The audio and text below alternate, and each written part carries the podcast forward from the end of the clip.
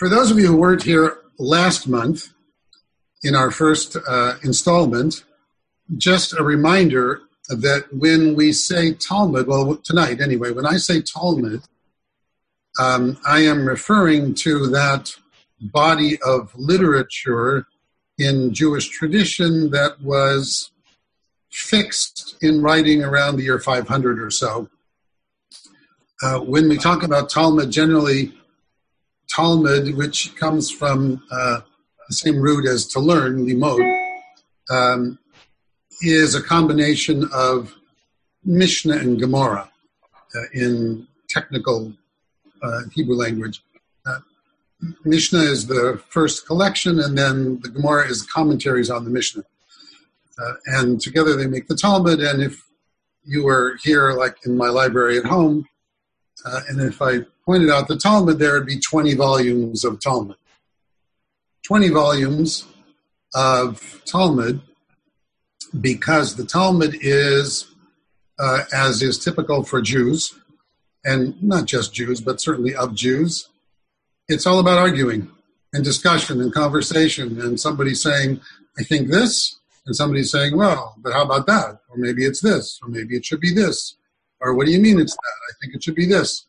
And of course, what, what distinguished Jewish uh, tradition from many other religious traditions was the fact that Talmud kept it all that is kept the majority opinion and the minority opinion together. And as I, am sure I mentioned last month, uh, one of the most famous ongoing disputes in the Talmud uh, is a series of disputations, a series of comments and arguments between the school of Hillel and the school of Shammai. In the Talmud, is called the house Beit Hillel and Beit Shammai, the house of Hillel and the house of Shammai. Um, and they would argue about everything. Um, next month, this class, this session is going to be during Hanukkah, and so we're going to talk about what the Talmud has to say about Hanukkah and some of the arguments and discussions about that. But so I'm not going to talk about that tonight. But in any event, doesn't matter. Whenever the Hillel and Shammai had a disagreement in the Talmud, some of you know, Hillel always won, like always, always won. There's always this conversations, always this, not because Shammai had bad things to say, because the rabbis favored Hillel, and Hillel always won. What I always loved about the rabbinic commentaries about the disputation between Hillel and Shammai, particularly in the environment, the political environment in which we live, although thankfully that seems to be shifting slightly, but in the political environment in which we live, uh, what the rabbis said about why Hillel was the winner, Hillel's school of thought, and not Shammai's school of thought was because when Hillel would give their arguments, they would quote Shammai first, and then they would give their justification. It was this um, this clear sense of respect for the opinions of others, even when they disagreed, that distinguished the, the school of the house of of uh, Hillel over the house of Shammai, uh, and was one of the main reasons that the rabbis of the Talmud gave for why they always chose Hillel's arguments out of, and of course, wasn't really the reason, but it was a lesson in and of itself. One of the things that uh, is important about studying Talmud thought and rabbinic thought last week we spent all the time on on the tractate called Avot, Pirkei Avot, Avot literally means uh, both fathers and ancestors, because Hebrew is a very uh, gender specific language. Unlike English, which is not so gender specific, Hebrew is gender specific. Everything has a gender. Um, and Avot means fathers, but they used it to refer to ancestors. Um, and Pirkei Avot is the only, the sayings of the ancestors is the only section of the Talmud that has no commentary. It's this beautiful thin book that filled with aphorisms, and we may get to some of those tonight. Depends um, as well. But what I wanted to do tonight is share with you. Um, oh, and also I mentioned last week there's really two Talmuds. There's a Jerusalem Talmud and a Babylonian Talmud. They developed separately because of the exile of the Babylonian. Babylonian school became the dominant school, became the much more authoritative school. It is a larger Talmud, frankly. It's much bigger. So, uh, for those who study, when they speak of Talmud, usually they're talking about the what's called in Hebrew the Talmud Bavli, the Babylonian Talmud.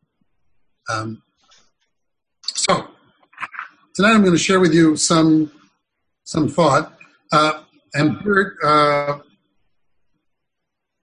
um, I don't want to share this. That is, I don't want to put it on the screen because it always, to me, it irritates me seeing just text and not the people because I much prefer seeing people.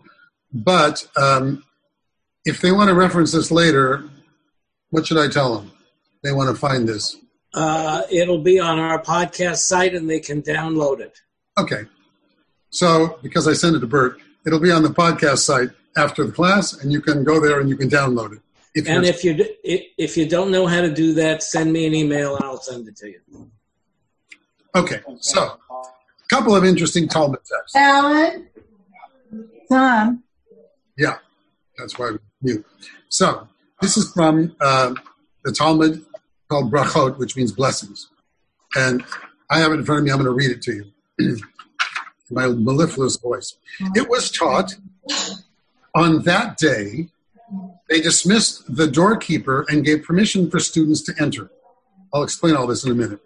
For Rabban Gamliel, used to announce, Rabban Gamliel was the head of the academy. Any student who's inside is not like his outside should not enter the house of study. That day they added seats. Okay, so whoever I'm hearing now, I now I see why we why we uh, mute everybody, right? All right.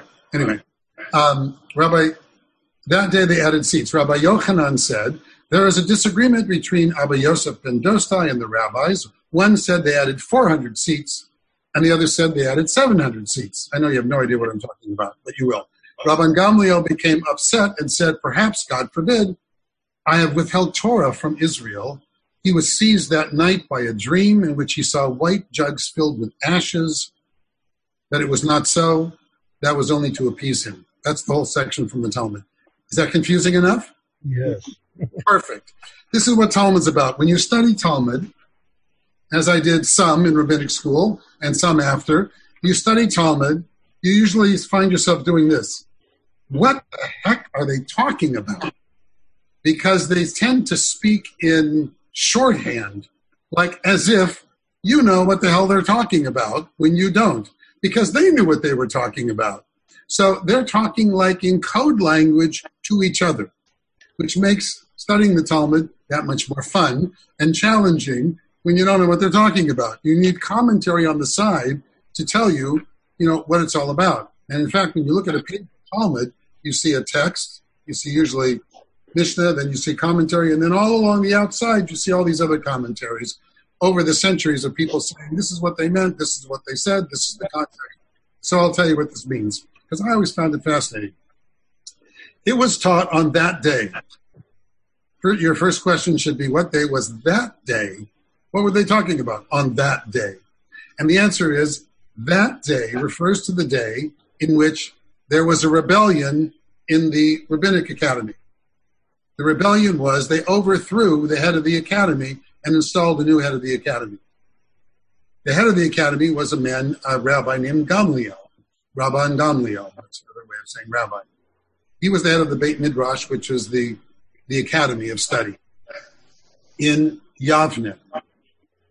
Anybody know what Yavne is? Yavne is that cute little town in the north of Israel that saved the Jewish people when there was when the Romans were about to capture Jerusalem. Many of you know this. I actually mentioned it last month. Many when the Romans were about to capture Jerusalem and take everybody into captivity and destroy the Jewish people, essentially, in Israel, uh, Rabbi Yochanan ben Zakkai escaped out of Jerusalem in a coffin, went to Vespasian, who was the the general at the time, and made a deal and said, We will surrender if you will give me this little town of Yavne and leave me alone and let me establish a school there. That's all we ask. Vespasian said, Fine. Sounds like a good deal to me. I don't care about this little town. And the rabbi went off with some of his students to this little town of Yavne, and the Romans took over Jerusalem, sacked Jerusalem, sent people into exile, except for in Yavne, they created this Beit Midrash, this house of study. It became the intellectual center of Jewish life, out of which grew synagogues, the entire Talmud, and the entire future of the Jewish people, intellectually, morally, uh, ritually, and this is the reason we're here today. And we didn't just disappear after the Romans conquered Israel because of this little town called Yavne. So, in this little town called Yavne, where they established this, this preeminent academy of study, Rabbi Gamliel, at this particular time that the Talmud was written, was the head of the academy. Well, he was known to be not the most light-hearted of men. He was known to be not the most flexible of teachers. He was, in fact, known to be rather stringent and rather, uh, I don't know, how would you put it? He only wanted to teach those who could pass every test to get into the academy, basically. And so in this text, it says, that day, on that day, that day mean the day that the students all rebelled, literally. The students of the academy had a revolution and they overthrew Gamliel and they put in his place Elazar ben Azariah, a younger teacher, who was also brilliant. He was in the Talmud when you read Elazar ben Azariah was one of the most brilliant but he was a younger, the upstart, had a totally different attitude. His attitude was, why are we hiding this wisdom from people? Let anybody who wants to study come study. And so the students overthrew Gamliel on that day, and they, as it says in this text I read you, which you couldn't understand, on that day they dismissed the doorkeeper. Who's the doorkeeper? Gamliel, because he didn't want just anybody, all the riffraff to show up, put a guard at the door of the house of study, and he said, Don't let anybody in unless I say it's okay, essentially. So only those people that could pass his stringent test. What was his test? He used to announce, quote, any student whose inside is not like his outside should not enter the house of study. What that meant was he wa- you had to prove that the qualities and attributes of your heart and soul inside were the same as how you acted on the outside, your deeds and your learning. Otherwise, you wouldn't be able to enter. And the doorkeeper was posted to prevent undesirable, quote, students from entering. On that day, Rabbi Elazar changed all of that, opened the school to anyone who wanted to study, and so the Talmud text says they just some text says there were 400 students suddenly descended. Other said 700. I mean, look at what a huge number this is. 700 people suddenly wanted to study Jewish texts. Not so likely, but it was a hyperbole. It was an exaggeration to demonstrate a point that suddenly they threw open the doors of study and made it available to anybody who wanted to study. Gamliel, when he saw all these people showing up, according to this, this is the text I'm reading you in the Talmud, it says, when Gamliel saw all these 400 students, 700 students, whatever the number might be, who suddenly showed up and said, Oh, we would like to study this stuff too, these texts, meaning Torah and commentaries, essentially. When he saw that, he suddenly felt bad and said, according to the Talmud, God forbid, maybe I have withheld Torah from Israel. Maybe I was at fault in not letting all these people in. And then in this Talmud text, they say he was he then that night had a dream. And in the dream, he saw white jugs filled with ashes. I know you have no idea what that symbolized, but for the rabbis of the Talmud, it symbolized perhaps that all these students that just descended were, as Gamliel had imagined, really worthless, like ashes, ashes in a jug. But, says the Talmud, it was not so. That dream was only to make him feel better. That's what. The, so the Talmud says he felt better. He had this dream. He said, "Okay, I wasn't so bad, after all." In what I said and what I did and how I acted, but in fact, the Talmud said, really, it was better to have study and Torah available to everybody, to whoever wanted to study Torah. And one of the proofs of that is, and I write this in the text that if you download it, you'll see that later they actually reinstated Gamliel as the head of the Beit Midrash alongside Elazar. Why? Why reinstate him? And evidently, according to rabbinic commentaries, they realized one went one way to the extreme and the other went another way to the extreme. And that somehow having them both be there at the same time, it's kind of like maybe having a Democratic president who finds some Republicans to work with. You know what? To try to create a kind of balance so that everybody could see that it wasn't one extreme or the other, that the two of them working together would create a more enlightened kind of balanced way of approaching what they thought was their the most important thing in their lives, which is studying Torah. Okay, so that was text number one. Before I go on, I know you're all muted. Rather than just lecture, I want to hear any reactions to that. So somebody react to that. what did you think? Well, I have to say one reaction I have, which is fascinating about Talmud, is the stories are used to teach, and the teaching isn't always very direct. Now, there are parts of the Talmud, I know, like last time, where it tells you specific things, and there are laws in the Talmud. But the stories, which is what this is, are among the most interesting and the most powerful and the most instructive.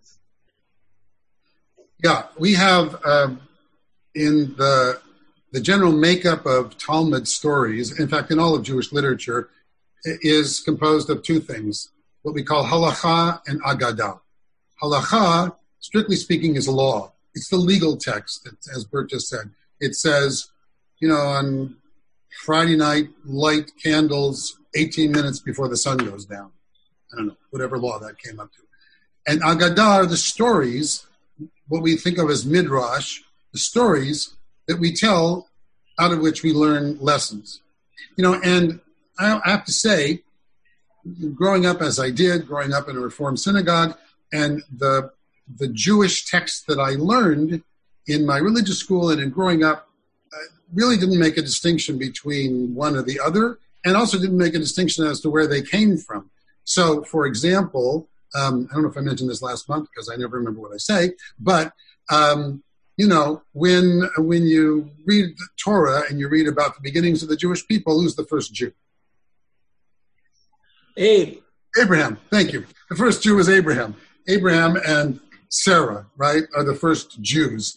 And from all of them, we have Abraham, Isaac, and Jacob. We have Sarah, Rebecca, Rachel, and Leah. Um, interestingly enough, by the way, speaking of Rabbi uh, Jonathan Sacks that I mentioned earlier, um, something I read from Jonathan Sacks, which intrigued me this last week. He was uh, doing a commentary about Toldot, which was last week's Torah portion, which was uh, all about, well, it really wasn't about Isaac, but it begins, Ela Toldot Yitzchak, these are the generations of Isaac, and then it really talks about Jacob and Esau. But, um, and, he, and he pointed out some interesting things about Isaac, the Isaac as in Abraham, Isaac, and Jacob, that make Isaac unique from all of, from the other patriarchs, Abraham and Jacob, um, which I really found fascinating this is an aside. The aside is one of the things that made Isaac different from either Abraham or Jacob was that Isaac was the only one of the three who never left Israel. He spent his whole life in Israel. Abraham left, went to Egypt. Jacob certainly left, ended up dying in Egypt. Isaac was the only one who stayed there. Isaac, who married Rebecca, is the only one who says he was in love with Rebecca. It was the only and the first real, well, not the only because Jacob loved Rachel, but Isaac was the first love story of the Torah. It clearly he had a love relationship with his wife. That's one of the other things that was fascinating about uh, about Isaac. And what else? How many wives did Abraham have? A little pop quiz. How many wives did Abraham have? He had Sarah Two. and Hagar. Well, he had Sarah.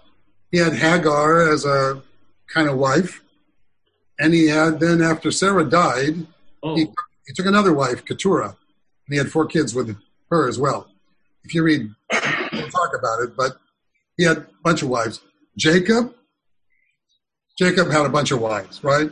Jacob had Rachel. Jacob had Leah. Jacob had Zilpah. Jacob had Bilhah. They each of them gave their handmaiden to Jacob. So he had a bunch of wives from which he had 12 sons and a daughter and whatever. Isaac had one wife, Hmm. Rebecca. They were the only of the patriarchs and patriarchs, one wife, Rebecca. Unique, quiet, kind of a different kind of life. In any event, the reason I started talking about that had nothing to do with Isaac, but uh, in in honoring Rabbi Jonathan Tha- Sacks, I thought, thought I'd share a couple of his thoughts, which I love.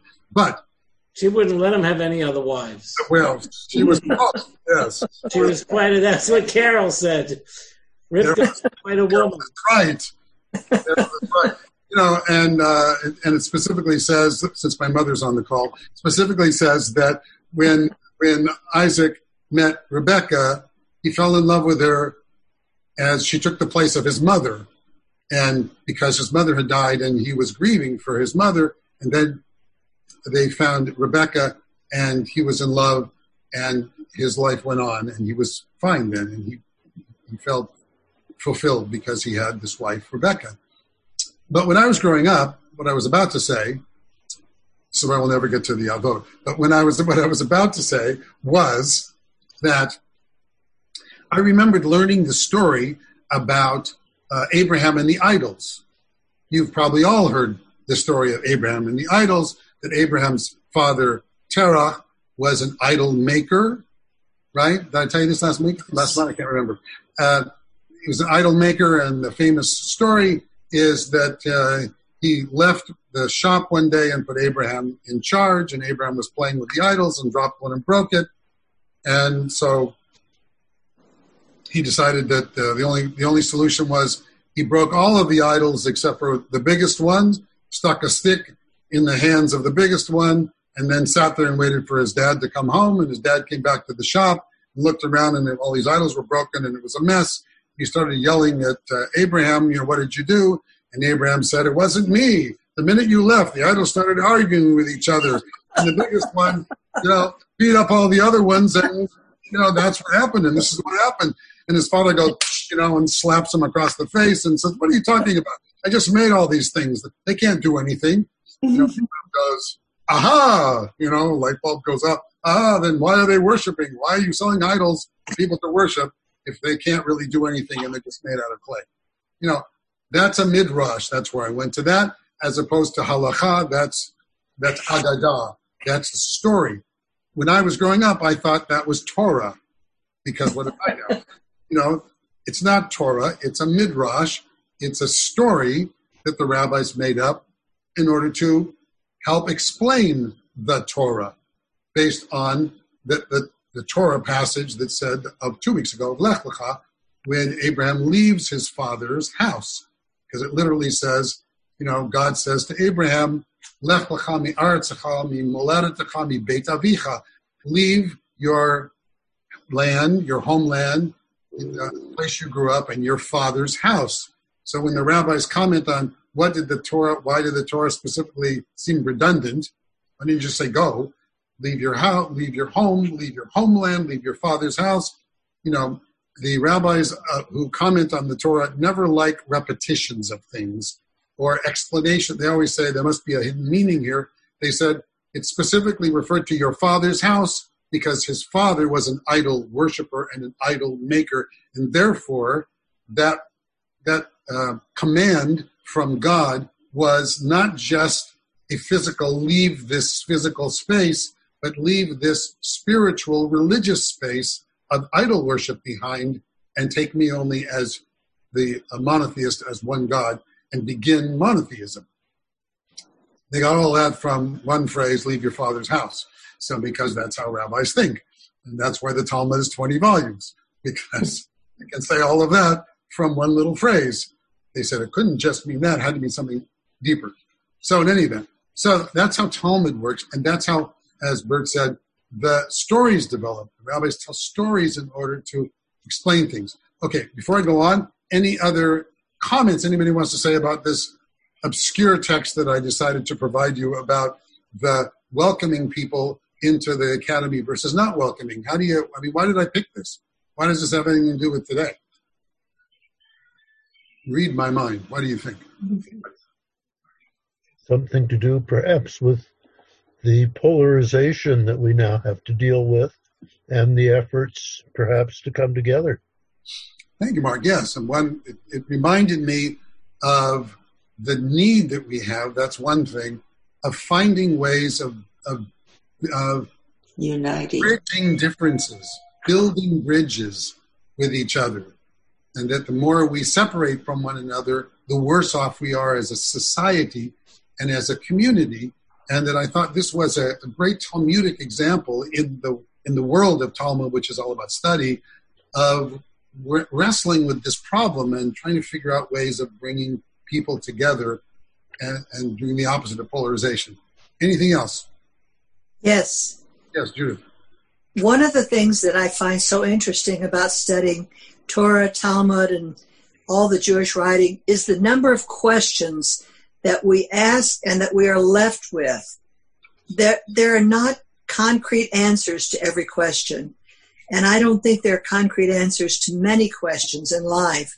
But the willingness to let these questions be dealt with and argued about are wonderful.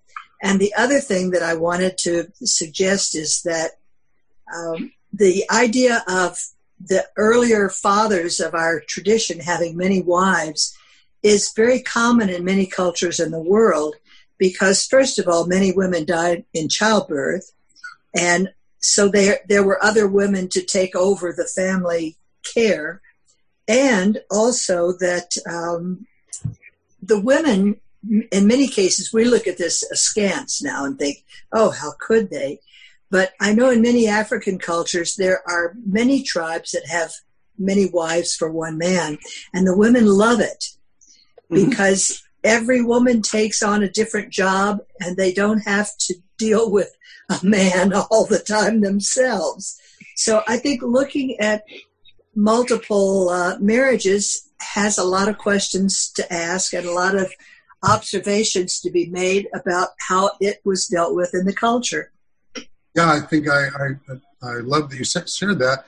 Um, we have a tendency, I, I have this tendency like everybody else, of, of looking at history through our own lens. Right. Reading texts that came from a different era uh, as if we live in a what do we call it now cancel culture kind of thing we live in a we live in a time when um, particularly because of the internet which is one of the uh, scourges of our life and one of the blessings of our life at the same time. Um, but we live in a time when i mean look we've all seen it. Suddenly uh, someone is particularly, God forbid, they run for office, mm-hmm. and something they said or did 20 years ago, or when they were in college or whatever, suddenly comes back to haunt them, or they were in a play and they were put blackface on, or something because everybody else was doing it, or because whatever you know that was happening in the 50s or in the 60s or in the whatever it happened to be. And here we are in 2021, and it's like anathema, and suddenly they are it's like a stain on their entire life because of something they said or something they did. Obviously, there are times when, in fact, it is revealing of someone's character, things that they did in the past. That's also true. but we tend to look at things through through with with the uh, the measures of today that without taking in, in, a broad kind of perspective of the timing of when people acted and when they said certain things, particularly in language. I mean, our language has changed and evolved and developed.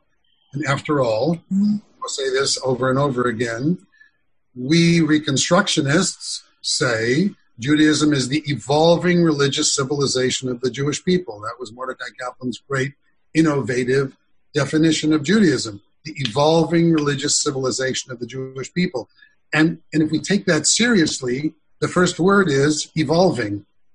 And if you recognize that we are evolving, then you have to make, uh, make accommodation for the evolution and for the fact that we came from somewhere, and often we came from somewhere that in its own era had the best intentions, even if it wasn't up to the same qualifications or standards or however that we have today.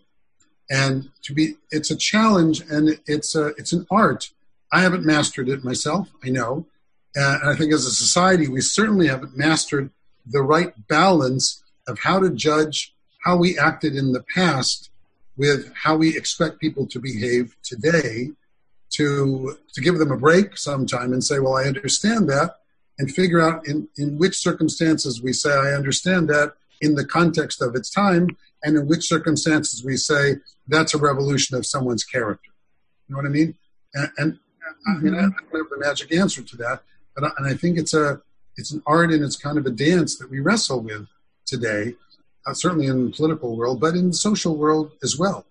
Um, and I know as a as a parent, one of the greatest challenges of parents today is getting their kids to take the reality of the internet seriously and the lifelong nature of anything they post on the internet. Right. All the different you know variations and ways the tiktoks and everything whatever else that they're doing that can come back to haunt them later in a million different in ways that we have no way of even knowing yet because we haven't got there yet.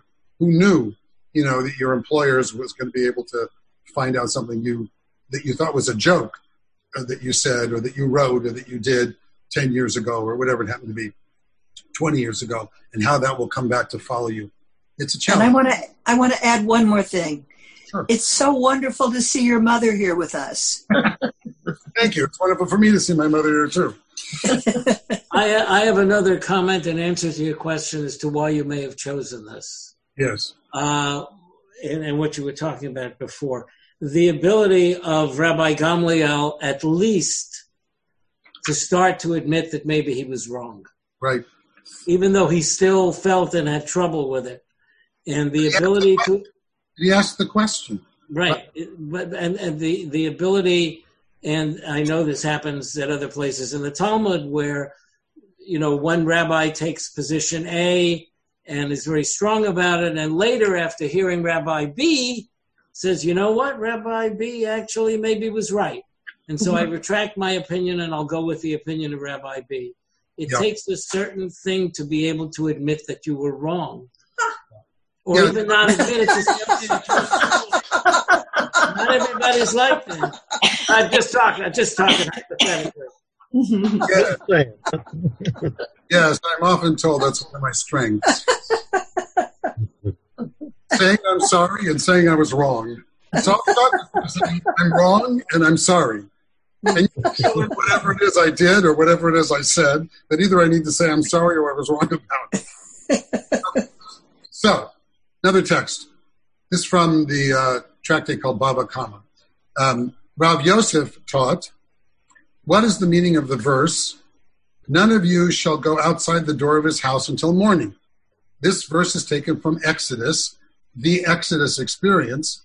Uh, I know it's a long way between now and pa- Passover, but if you'll all think ahead to Passover and think ahead to the the night of uh, Leil Shmurim, it's called in Hebrew, the night of watching, before the exodus of Egypt, what was the commandment that God gave to through Moses to the Jewish people? What, what, what were they supposed to do? Put the blood on their the doorposts of their house. Exactly. They were supposed to slaughter a poor lamb and dip hyssop in blood and put the blood on the door of their house, on the doorposts of their house. Now we have mezuzahs on the doorposts of our house. They were supposed to put the blood. And why? What, what was that supposed to do for them?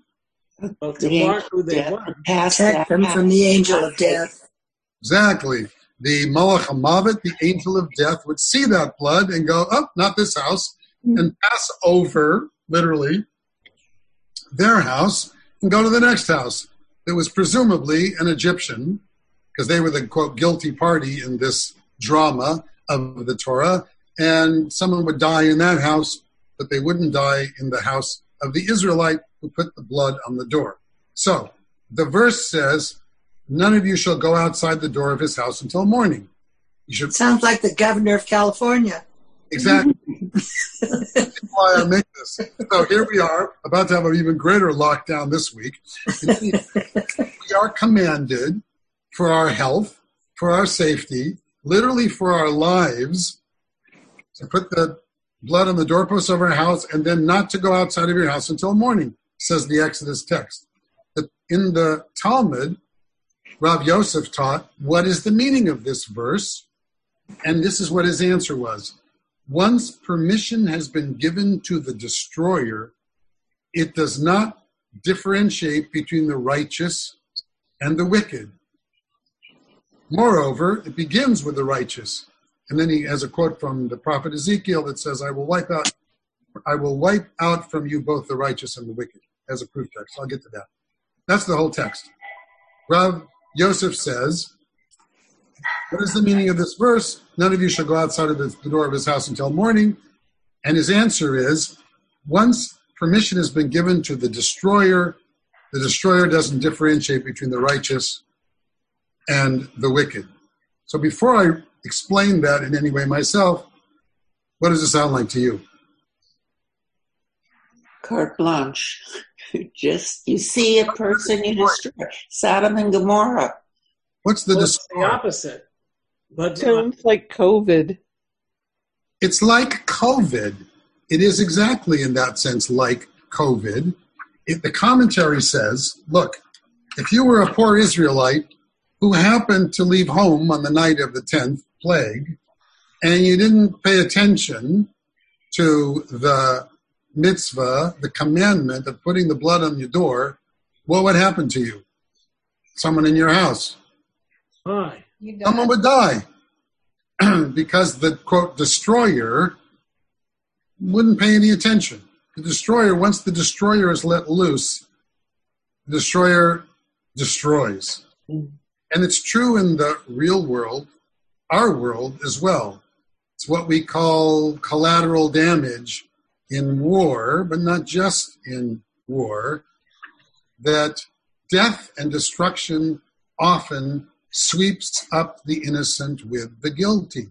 Hmm. How often have we, I mean, you could, everybody on this Zoom could come up with an example, an experience, perhaps from their own life, perhaps from the world around you, certainly this COVID. Look, there are those who are out there not wearing masks. Hopefully, none of you are not wearing masks, thinking that it's a hoax, thinking that, you know, it's whatever, I'm invulnerable. Why are so many young people suddenly getting? Because young people are dumb and young people think they're invulnerable. And so they go to college and they, you know, they act like age appropriate. They act like kids and they run around and they have, you know, 50 of them in a party somewhere. And suddenly, you know, I, my wife was talking to one of her one of her longtime friends, Barbi Benton. Some of you know Barbi. Uh, Barbi is uh, living in uh, at the moment in their home in Aspen. Barbi has a son and a daughter, and in the course of the conversation, Barbi mentioned to Dee Dee that her daughter um, Ariana has COVID nineteen. Oh. Um, and um, so Dee Dee said, you know, does she have any idea how she got it? And of course, Barbi, well, not of course, but Barbi said, yeah, she knows exactly how she got it.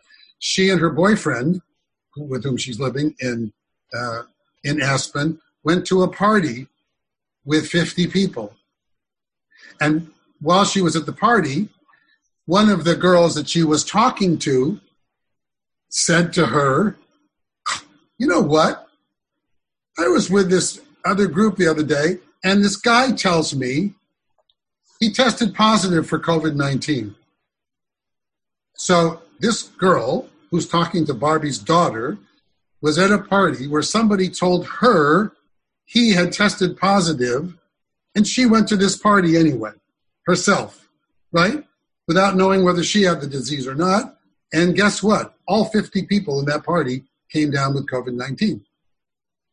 Nobody said, Who's the good person in this room? Who's the bad person in this room? Who's the righteous person? Who's the tzaddik in this room? Who's the like the rasha? Who's the evil person? Who's the this? Who's the that? Who's better? Who's worse? Who's been studying Talmud and Torah? Who's been, who's been you know whatever? It, doesn't matter. The bugs don't care. You know the infection doesn't care. The destroyer and the rabbis knew from life in general. You know, when the destroyer comes, the destroyer doesn't pay attention. Yes, we have the story in Genesis, the story uh, that we just read of Sodom and Gomorrah. We have Abraham in a different, challenging God. God tells Abraham, I'm going to go wipe out this cities of Sodom and Gomorrah. And Abraham challenges God's one of Abraham's great qualities, according to the rabbis, is that he, unlike Noah, I'm like, Noah, you know, and you read that in my own commentaries. And God says to Noah, I'm going to wipe out the whole world, but I'm picking you, build an ark, and I'll save your family. Noah says, How big, how tall, how many wood, how, what, what should I do? And he goes, that doesn't say a word. Abraham, when God says, I'm going to wipe out Sodom and Gomorrah, says, Wait a minute.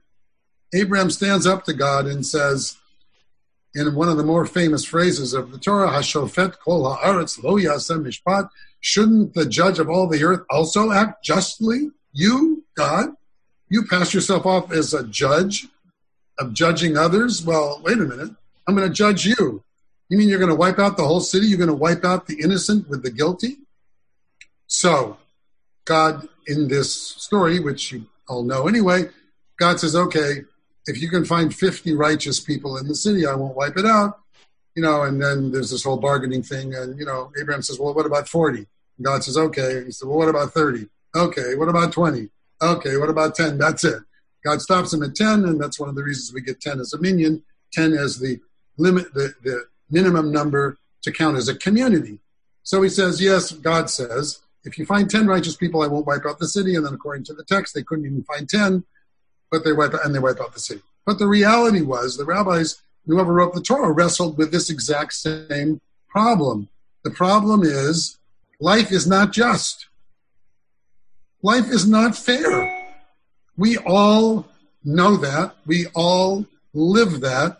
We all there's a whole there's a whole theory of philosophy and theology called theodicy, which is based on the reality uh, why do the, the question of why do the good suffer in the world made Harold Kushner very wealthy rabbi when he wrote when bad things happen to good people many years ago, right? Because everybody wrestles with this reality that bad things happen to good people. Well, guess what? Bad things happen to all people.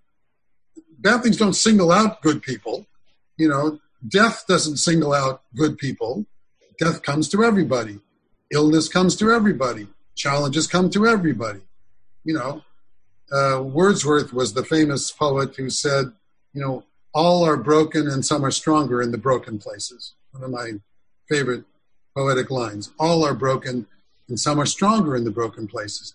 We all have stuff that happens to us. We all have. And some of us react to those, rise above them, transcend them, and turn them into a blessing in our lives. You know, it's uh, Man's Search for Meaning, the Viktor Frankl book, which was one of the most powerful, life changing books that I ever read. Man's Search for Meaning. You know, it was Viktor Frankl, while in the midst of Auschwitz, who in his mind already wrote this book, re- recognizing that human beings could experience the most horrific, degrading experiences of life, namely the Auschwitz concentration camp, and that they could take everything away from him except for what was going on in his head. And that he had the power in his own mind to experience, to hold that experience however he chose. And that all of that, when he was liberated from the camp, turned into his entire philosophy of psychology, which he taught and which he lived. But, you know, the rabbis recognize in the Talmud that the destroyer does not distinguish. It's we who are challenged in our lives to then make meaning out of the circumstances of our lives.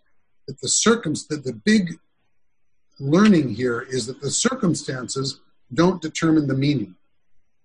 We determine the meaning of the circumstances. We don't all get to vote on whether we get sick. We can take care of ourselves. We don't all get to vote on whether people we love die or people we love get sick or things happen in the world, you know. What we do get to vote on is how we react to those things, the choices that we make as a result, the meaning that we make out of those, because as you probably often heard me say before, I fundamentally believe that human beings are meaning makers. That that is what distinguishes us from the other animals of the world, is that we take our experiences, we don't react merely by instinct. In fact, we often react contrary to our instinct.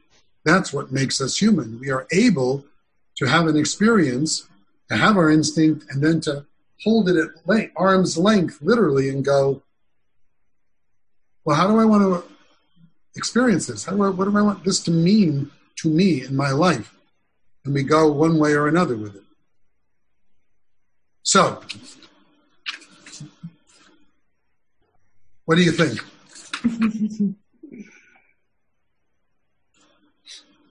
What do you think? What do you think? You know, living in this gotcha culture of the internet, living in this time of our pandemic, of the wisdom of at least 1500 years ago, the rabbis recognizing and saying once the destroyer gets permission to destroy, doesn't distinguish between the righteous and the wicked. Don't play in traffic. yeah, don't close your eyes and think, well, I'm a good person. Nothing's going to happen to me. Right. Yeah, you you got you got to you have to take care of yourself. Mm-hmm.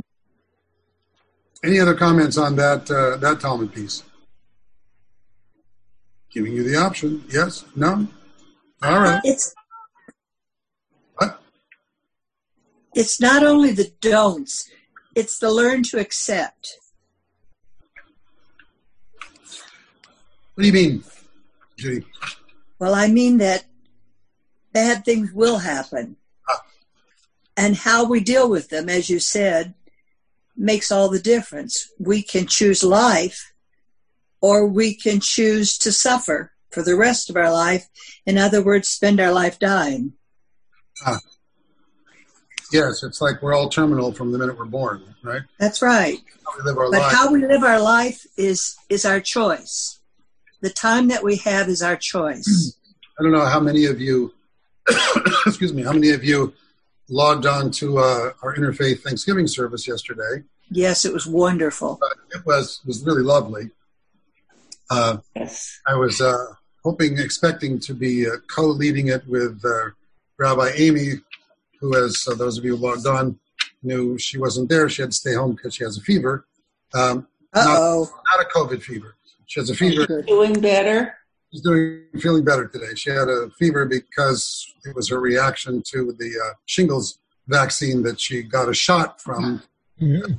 the day before, and uh, many people have said to me that that's how their bodies reacted when they got the shingles shot. They got fevers and they, they felt lousy for a day or two, and unfortunately, uh, that happened to Amy. And out of an abundance of caution, as we like to say, um, she decided she better stay home. Plus, she felt miserable, so and so I did it all myself. But um, but last night, uh, since I suddenly had to be speaking instead of her, um, one of the things that I mentioned was uh, one of my favorite passages from the Torah, which is that passage from Deuteronomy that says, I set before you today good and evil, blessing and curse, life and death, therefore choose life. Choose life.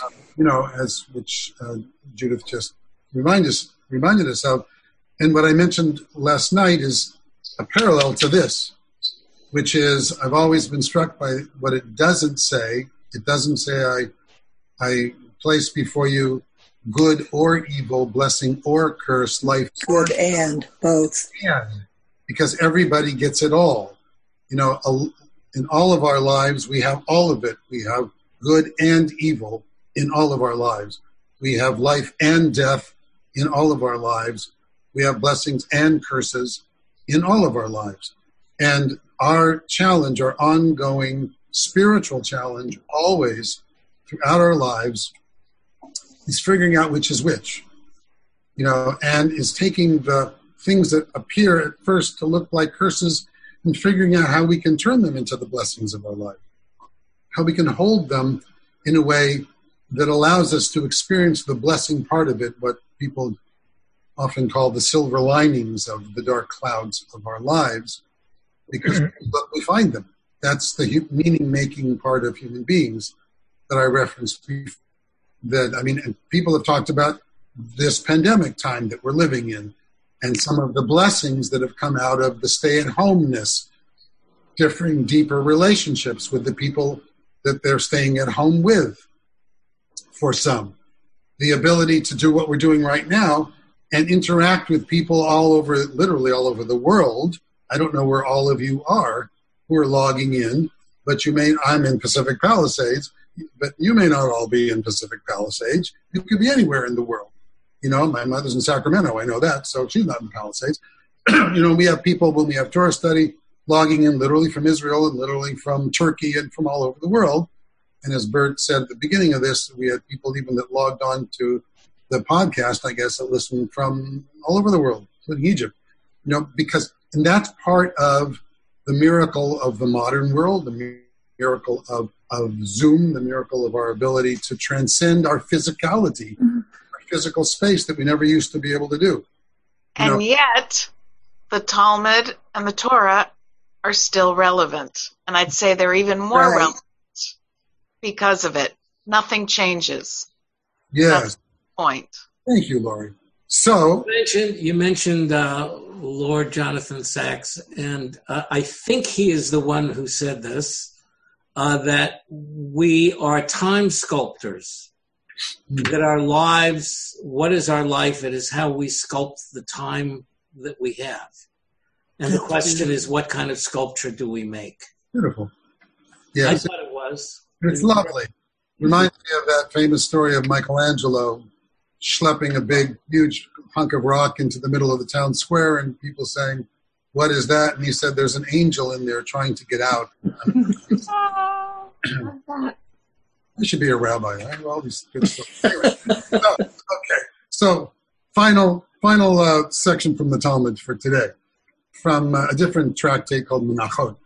It was taught, one of my favorites. It was taught. Rabbi Meir used to say, a person is obligated to say 100 blessings each day. You may have heard me say this. Actually, I said it yesterday. I think last night Yes, yes, you did. Mhm. out there as part of the I was preparing for today, and I remembered that section. You're supposed to say hundred blessings a day. That should keep you all busy enough that you stay out of trouble. Keep that out as your as your blessing treasure hunt every day. hundred blessings, and uh, you'll stay out of trouble. Anyway, in the Talmud, Rabbi Meir used to say a person is obligated to say 100 blessings each day, as it is written, and then he quotes from Deuteronomy. And now, Israel, what does Adonai your God require of you? That's his proof. what does Adonai require of you that you're supposed to say 100 blessings a day? You would have, if you don't know Hebrew, you would have no way of having any idea what is he talking about because it's really a play on words for him in the Hebrew. How does he get a 100 blessings out of that Deuteronomy verse? It's simple. He reads the Hebrew word what, ma, what does Adonai, what does and he reads instead as Maya, same letters, Maya, which means a hundred in Hebrew. So he doesn't really say Ma, what does God require of you? It says Maya, God requires of you a hundred. A hundred what? A hundred blessings. The idea is to see the world through eyes that express gratitude for every blessing you experience from the moment you rise to the time you retire at night. It's like, I love this one, the famous Hasidic story of the rabbi who received the gift of a flask of spring water from one of his students. He tasted the water and he said to his student, Thank you for this delicious, sweet, sweet spring water. And the student smiled at his teacher's gratitude and he left with a spring in his step, pun intended. Okay, later, the rabbi's assistant took a sip of the water and immediately spit it out with a grimace and said, asked the rabbi, How could you say this water was sweet when it's so bitter? And the rabbi smiled as only wise rabbis can say. and the rabbi said, You only tasted the water, I tasted the gift. so, a hundred blessings, finding blessings in the curse even of the bitter water. And by the way, the Deuteronomy verse goes on to say what God does require of you, which is to walk in God's ways, to love God with all your heart and with all your soul, to keep God's mitzvot for your good, that if you do what God wants you to do, it'll be for your good. It's this idea that gratitude, having an attitude of gratitude, is the best lenses through which to see the world. That if you search for the blessings in life, guess what? You will find them. If you look for them, you will find them. You all know people who, you know, the half empty people of the world in the glasses, that no matter what, it's the bitterness of life. That no matter what you give them, it's not enough. It's kind of like not to say that my daughter is this way at all because she's not. But one of the things that I remember about Gable when she was a kid was we would say, Gable, I have this cupcake. Do you want one? And Gable's instant response would be, Can I have two? like always. Like this, can I have two? it was an instant negotiator. Can I have two? It's like, you know, asking for more. So, life is a challenge. It's this challenge to find the blessings every day in everything, particularly now. Look, we're living in a COVID time, and if there is one thing that is, the, I think personally, the most destructive part of this pandemic we're living in, frankly, to me, it is that niggling sense in the back of your head that every single human being you see is a potential life threat. Go outside of your home.